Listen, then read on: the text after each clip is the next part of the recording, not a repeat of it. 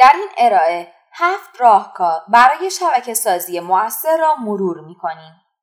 شبکه سازی چیست؟ شبکه سازی فراتر از دیدار مردم اطرافتان است. شبکه سازی مؤثر کسب و کار به معنای ایجاد یک رابطه دو طرفه سودمند با افراد کسب و کارهای دیگر و یا مشتریان و کارفرمایان بالقوه می باشد. چه چیزی شبکه سازی را ارزشمند می کند؟ شما توسط کسانی که مهم هستند دیده می شوید. مشتریان بالقوه بیشتری کسب می کنید. ارتباطات خود را گسترش می دهید و فروشتان را بالا می برید. روابط خود را بنا می کنید و کسب و کار خود را توسعه می دهید. برای خود شهرت کسب می کنید. به طور کلی شبکه سازی برای کسب و کار شما بسیار حیاتی می باشد. اما ممکن است شما هم مثل اکثر افراد از کسب و کار خود لذت ببرید و در عین حال از رفتن به رخدادهای مرتبط با کسب و کارتان خودداری کنید. اگر اینطور است باید بگوییم شما تنها نیستید. بیشتر افراد وقتی وارد اتاقی مملو از چهره های ناآشنا می شوند احساس استراب می کنند و عصبی می شوند. به همین خاطر عادتهای بد شبکه سازی را از خود نشان می دهند. از جمله این گونه رفتارها در شبکه سازی می توان به عادتهایی نظیر پیدا کردن تنها کسی که در رخداد می‌شناسید و چسبیدن به اون فرد در کل زمان برگزاری مراسم گذراندن تمام زمانتان در کنار میز غذا یا پیشخان سرگردان شدن در سالن و صرفا سلام کردن به هر کسی که به او برمیخورید و عدم ادامه و درگیر شدن در مباحثه با آنها اشاره کرد. پس بیایید ببینیم چطور می‌توان یک شبکه سازی مؤثر را مدیریت کرد. راهکار یک یک هدف برای خود در نظر بگیرید. یک شبکه ساز مؤثر و قوی قبل از حضور در هر رخدادی یک هدف واقع گرایانه برای خود در نظر می گیرد. برای مثال شما می توانید یک هدف برای ملاقات سه فرد جدید و شناخت بیشتر آنها در رخداد بعدی در نظر بگیرید. این امر به شما مهلت می دهد تا با چند نفر رابطه برقرار کنید. برای واقعی تر شدن هدفتان آنچه را نسبت به هدفتان به دست آورده اید اندازه بگیرید و به مرور اهداف خود را اصلاح نمایید. راهکار دو مراقب باشید به یک ویزیتور حرفه‌ای تبدیل نشید. یک ویزیتور حرفه‌ای کیست؟ کسانی که در هر رخداد شبکه سازی فوری به سمت همان گروه از دوستان سابق خودشون متمایل میشن. این افراد کمترین بازخورد و خروجی را از رخدادهای شبکه سازی به دست میآورند. چرا که این افراد در واقع دوستان خود را بازدید می کنند به جای آنکه افراد جدیدی را ملاقات کرده و رابطه خود را با افرادی از کسب و کارهای جدید و مشتریان بالقوه گسترش دهند. پس از بدل شدن به یک ویزیتور حرفه‌ای خودداری کنید و در رخداد شبکه سازی بعدی افراد جدیدی را ملاقات کنید. راهکار سه از اعماق وجودتان تمایل به شناخت افراد جدید داشته باشید. زمانی که برای اولین بار کسی را ملاقات می کنید به جای آنکه فوراً به فروش محصولات و خدماتتان روی بیاورید از آن به عنوان فرصتی برای شناخت آنها استفاده کنید.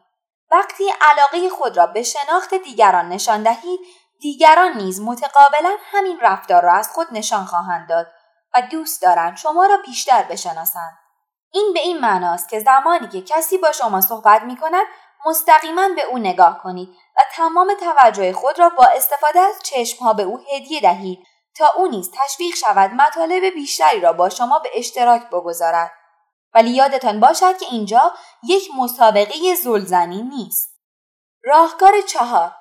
یک سوال باز بپرسید و زمانی که فرد مورد نظر اطلاعاتی را با شما در میان گذاشت از آنها در مورد مطالب به اشتراک گذاشته شده برای توضیحات بیشتر سوال بپرسید. این نشان می دهد که شما توجه خود را به آنها معطوف کرده اید. و برایتان مهم است که آنها چه اطلاعاتی در اختیار شما می‌گذارند. شما می توانید دیگران را با پرسیدن سوالات باز به صحبت بیشتر تشویق کنید. مثلا در مورد کاری که برای سازمانتان انجام می دهید بگویید. چطوری وارد این صنعت شدید؟ چه چیزی در مورد کارتان بیشتر برای شما جذابیت دارد؟ پرسیدن سوالات و مشتاقانه گوش دادن یکی از بهترین تمجیدها و تعریفهایی است که می توانید به کسی اهدا کنید و شما با اطلاعاتی که کسب می کنید و می آموزید متعجب می شوید. راهکار پنج یک توضیح از پیش آماده و تمرین شده مناسب از سازمانتان داشته باشید. بیشتر افراد در مورد شغلتان از شما خواهند پرسید. پس مهم است که یک پاسخ تمرین شده خوب در جیبتان داشته باشید. به چه کاری مشغولی؟ بایستی در حد ده تا 15 ثانیه خلاصه سازی شده باشد و فرد مورد نظر در این اسنا باید از شرح شما در مورد اینکه شما کیستید چه کار می کنید و چه پیشنهادی از سوی سازمانتان دارید بداند در بهترین حالت دیگران جزئیات کمی را در مورد شما به یاد خواهند آورد. نام شما نام سازمانتان کسب و کار و صنعتی که در آن مشغولید در حد چهار کلمه یا کمتر محصول و مکان جغرافیایی شما. پس راههایی بیابید تا در میان صحبتهایتان در مورد این موضوعات صحبت کنید.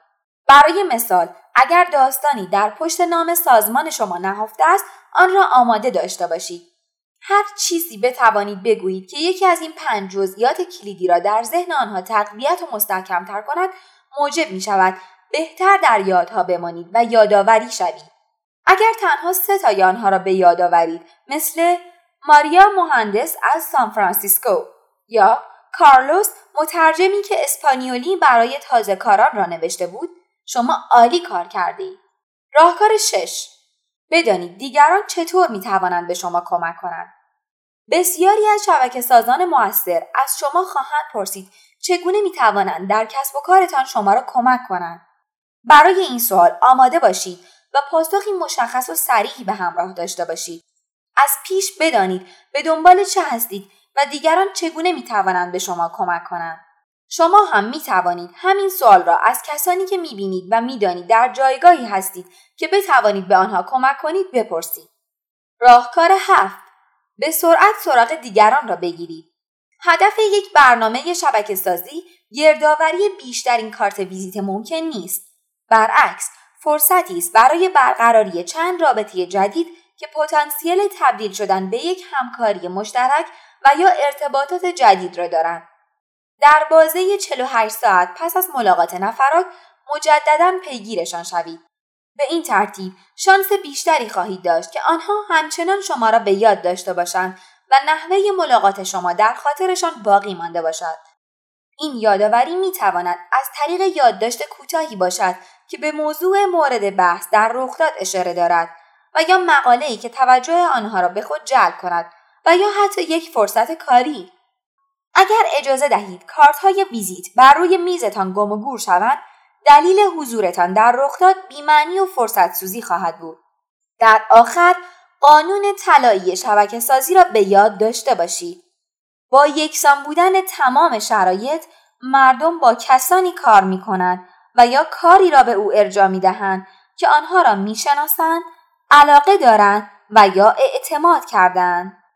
با این هفت راهکار شبکه سازی حرفه‌ای و موثر شما شناخته مورد علاقه و اعتماد دیگران واقع خواهید شد.